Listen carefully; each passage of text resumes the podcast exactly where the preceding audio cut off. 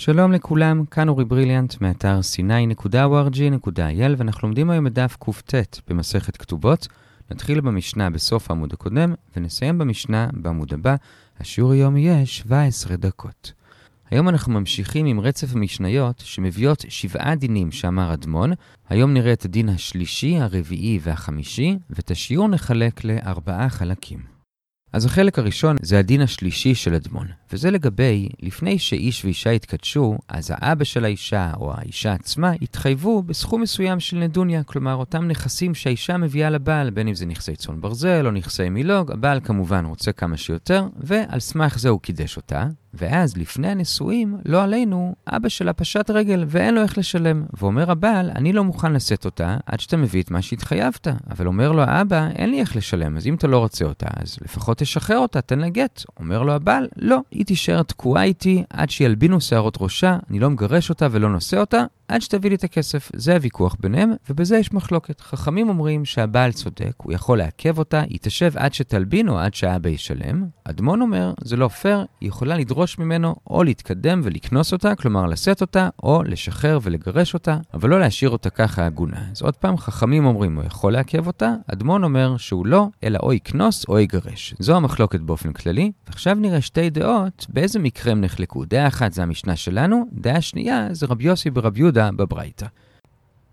לפי המשנה שלנו, כל המחלוקת זה דווקא כשהאבא של האישה הוא זה שפסק את הנדוניה. שאז לפי אדמון האישה יכולה לומר, זה לא אשמתי, מה אתה רוצה ממני? זה אבא שלי, תשחרר אותי. אבל אם דובר שהאישה עצמה היא זו שפסקה את הנדוניה, כמובן, היא ניחא שאבא שלה ישלם, אבל היא זאת שאמרה את הסכום, היא הייתה בעניינים, אז כאן גם אדמון מודה שהיא לא יכולה לומר, זה לא אשמתה, וגם לפי אדמון היא תשב עד שתלבין. זה לפי המשנה.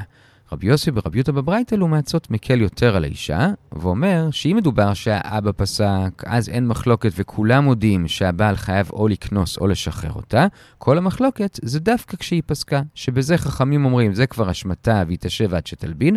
אדמון אומר, נכון, זה קצת אשמתה, אבל עדיין היא הניחה שאבא שלה ישלם, היא לא יכלה לדעת שבסוף הוא יפשוט רגל, ולכן גם כאן צריך או לקנוס או לגרש. עד כאן שתי הדעות, והערה על הדעה השנייה אומרת ברייתא נוספת, ותנא שכל זה נכון לגבי נערה או בוגרת, אבל אם מדובר בילדה קטנה שפסקה, בזה גם חכמים מודים שהוא צריך או לקנוס או לשחרר. ילדה קטנה שפסקה, אז כאן הבעל לא היה אמור לקחת אותה ברצינות לפני שהוא דיבר עם האבא, ולכן הבעל צריך או לקנוס או לגרש אותה ולא לעגן אותה. ועד כאן החלק הראשון, באיזה מקרה המחלוקת בין חכמים לבין אדמון.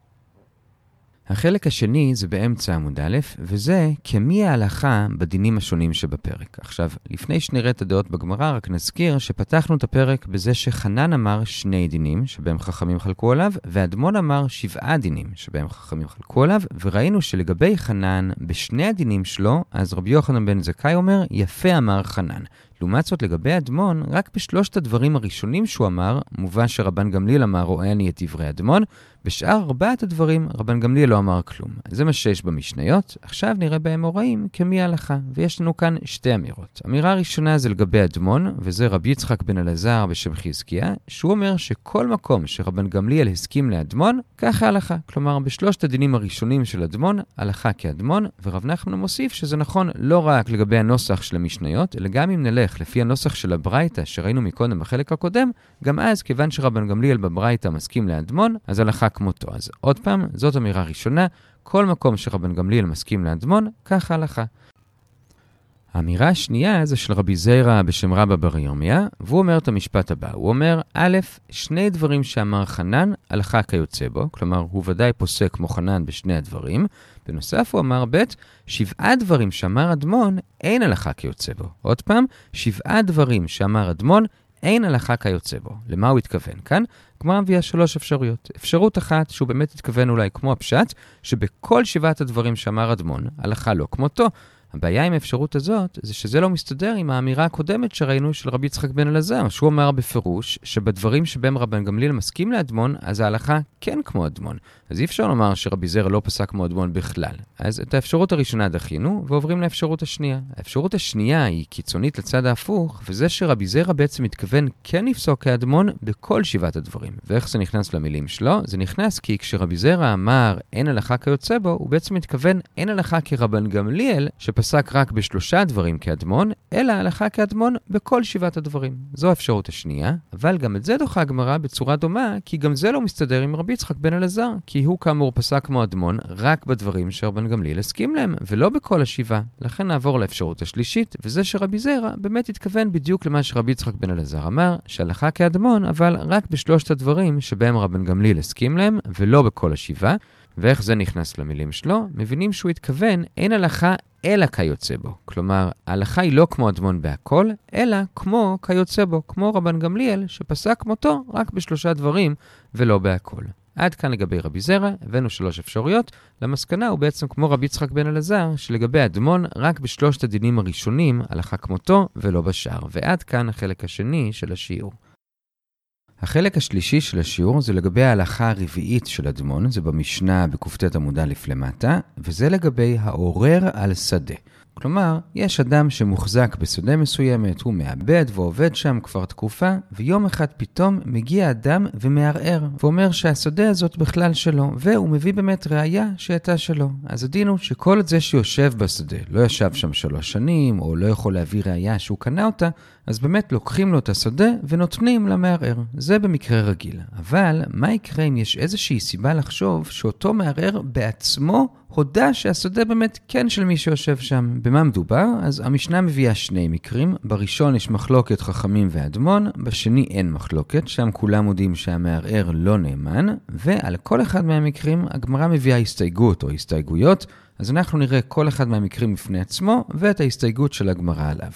אז המקרה הראשון זה שאותו מערער רואה שמישהו יושב לו בשדה, אבל הוא עוד לא ניגש אליו, ורק אחרי שאותו אדם שמוחזק כרגע בשדה מכר את השדה למישהו אחר, פתאום צץ המערער וניגש לקונה ודרש את השדה. עכשיו, גם במקרה כזה, עקרונית, היינו מחזירים את השדה למערער, כי הרי כאמור, יש לו ראייה שהשדה הייתה פעם שלו, ולמוכר אין ראייה שהוא קנה את זה ממנו. אלא שכאן יש סיבה לחשוד כאמור, שגם המערער עצמו הודה שזה כן היה של המוכר, ולמה לחשוד בו? כי כאן מדובר מדובר שבאותו שטר מכירה לקונה, מי היה אחד מהעדים? הפלא ופלא. המערער עצמו היה אחד מהעדים, ובזה כאמור יש מחלוקת. חכמים אומרים, הרי אם הוא עצמו חותם על שטר מכירה למכור שדה מהמוכר אל הקונה, כנראה שהוא באמת מבין שהשדה הזאת שייכת למוכר. איך פתאום ברוב חוצפתו הוא אומר שהיא בעצם הייתה שדה שלו? הרי אתה עצמך חתמת על השטר, איך לא צעקת אז? אלא זה נחשב שהוא הודה שהשדה באמת כן הייתה של המוכר. זו דעת חכמים. אדמון אומר שהמערער עדיין נאמן, כי המערער טוען, הסיבה שלא באתי עד עכשיו זה כי מהמוכר, ההוא שמוחזק בשדה, קצת חששתי, הוא אדם בריון כזה, לא רציתי להתעמת איתו, חיכיתי שהוא ימכור את השדה למישהו קצת יותר נוח, ואפילו עזרתי במכירה הזאת בזה שהייתי עד בשביל שהמכירה תקרה, ועכשיו שהשדה אצל מישהו יותר נוח, אותו אני לא מפחד לתבוע, כי באמת השדה שלי, ואומר אדמון, המערער נאמן. עד כאן המקרה הראשון במשנה שהוא חתום על שטר המכירה, וכאמור, יש פה הסתייגות, וזה של אביי. אומר אביי, המחלוקת היא דווקא כשהמערער הוא עד על שטר המכירה. אבל אם המערער הוא לא עד על שטר המכירה, יש שני עדים אחרים. אלא מה שהמערער היה, הוא היה דיין שבפניו באו לקיים את החתימות של אותם עדים. במקרה כזה, לפי כולם, גם לפי חכמים, הוא יכול אחרי זה לבוא ולערער על הקרקע, כי הוא אומר, זה שהייתי דיין לקיום השטר, זה לא מה שקראתי מה שכתוב שם. בשביל לקיים לא צריך לקרוא את התוכן, מספיק לראות שהחתימות אמיתיות. ולכן, לא ידעתי באיזה קרקע מדובר, והוא יכול לערער. עד כאן ההסתייגות, ועד כאן המקרה הראשון במשנה.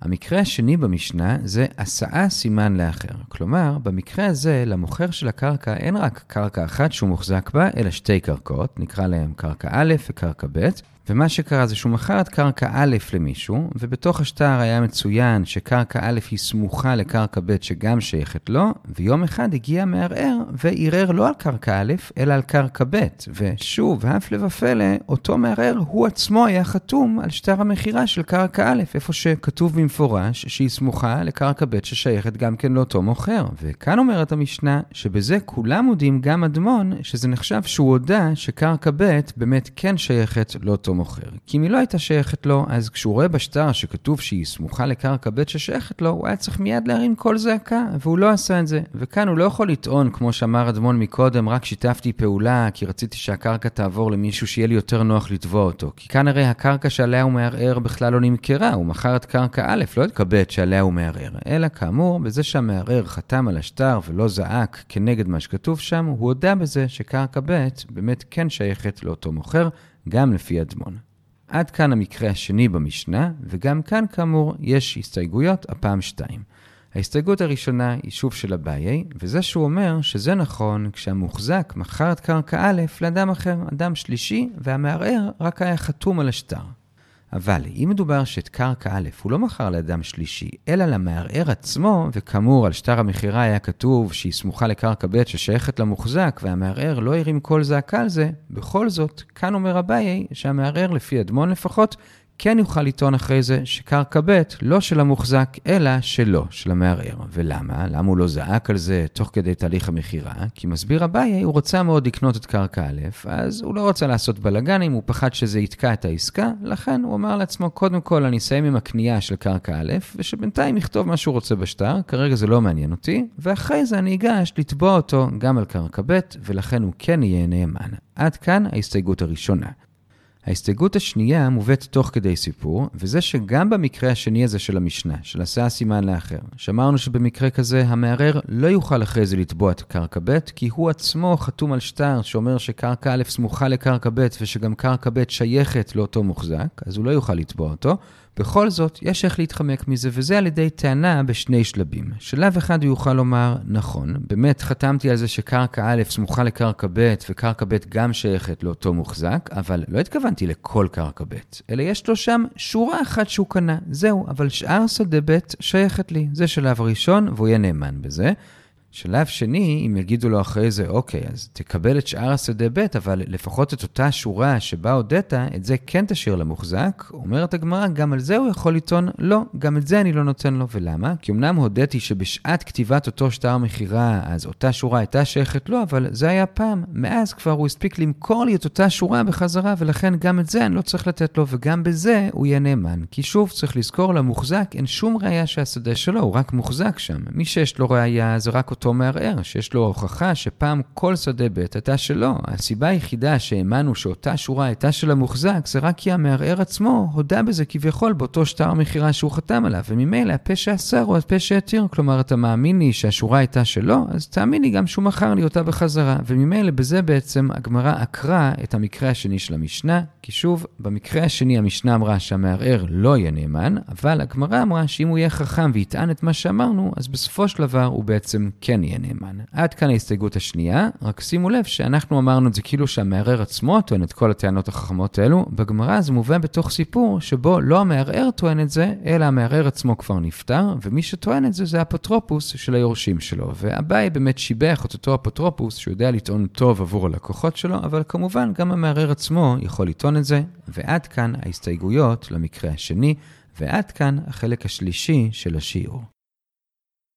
החלק הרביעי זה במשנה באמצע עמוד ב', וזה לגבי ההלכה החמישית של אדמון, לגבי מי שעבדה דרך שדהו. כלומר, היה אדם שהייתה לו שדה שהייתה מוקפת בשדות אחרים, ואיך הוא היה מגיע לשדה שלו? הוא לא יכול סתם לעבור דרך השדות של האחרים, אלא הוא קנה דרך, כלומר הוא קנה שביל דרך אחד מאותם שדות בשביל להגיע לשדה שלו. ויום אחד אותו אדם נסע לחו"ל וחזר אחרי תקופה, וכשהוא חזר הוא כבר לא זכר איפה היה השביל שהוא קנה, ולגבי זה יש מחלוקת. אדמון אומר שייתנו לו שביל הכי קצר שיש, בשביל שיבוא כמה שפחות על חשבון השדות שמסביב. לעומת זאת חכמים אומרים, לא נותנים לו כלום, אתה לא זוכר, אכלת אותה, מצידי תעוף אל השדה שלך, או תשלם ותקנה שביל מחדש. אז שוב, אדמון אומר הוא יקבל, חכמים אומרים שלא. עד כאן המקרה במשנה. עכשיו לגבי זה נראה שני סעיפים. סעיף ראשון זה במה מדובר כאן. אומרת הגמרא, אם מדובר שכל השדות שמקיפים את השדה שלו שייכים לאדם אחד, אז ברור שהוא כן יקבל שביל, כי הוא יטען לאותו אדם, הרי ברור שיש לי כאן שביל, אני רק לא יודע איפה. תן לי איפה שאתה רוצה, אבל תן לי שביל, זה מצד אחד. מצד שני, אם מדובר שכל שדה מסביב שייכת לאדם אחר, אז ברור כמו חכמים שאותו אדם מסכן לא יקבל שביל, כי לכל שכן שהוא ייגש ויבקש שביל, אותו שכן יגיד, סליחה, המוציא מחברו, עליו הראייה. זה לא היה אצלי, זה היה אצל שכן אחר. אז במה מדובר שיש מחלוקת? שוב, אם זה של אותו אדם, אז ודאי שהוא כן מקבל. אם זה של שכנים שונים, אז ודאי שהוא לא מקבל. אומרת הגמרא, המחלוקת היא כשמדובר שזה פעם, לפני שהוא נסע לחו"ל, היה של שכנים שונים, ומתישהו בא אדם אחד וקנה את כל הסודות שמסביב, ובזה המחלוקת. שאדמון אומר, הרי סוף סוף כרגע זה של אדם אחד, אז הוא תובע אדם אחד שוודאי איפשהו בשטח שלו יש לו שביל, הוא צריך לתת לו. לעומת זאת חכמים אומרים, ונסביר את זה לפי הראשונים, לא לפי רש"י, אותו אדם יכול לומר, הרי כשאני קניתי את הסודות שלי מאותם ארבעה שכנים שלך, אז קניתי את אותם זכויות שהיו להם. וכמו שאם היית בא אליהם, הם לא היו צריכים לתת לך שביל, כי כל אחד היה אומר, לך לשכן השני, אז אני קניתי את אותה זכות, גם כן, לא לתת לך שביל, וזו המחלוקת. ועד כאן הסעיף הראשון. הסעיף השני זה שנראה שני סיפורים לגבי זה, השני מובא בדרך אגב.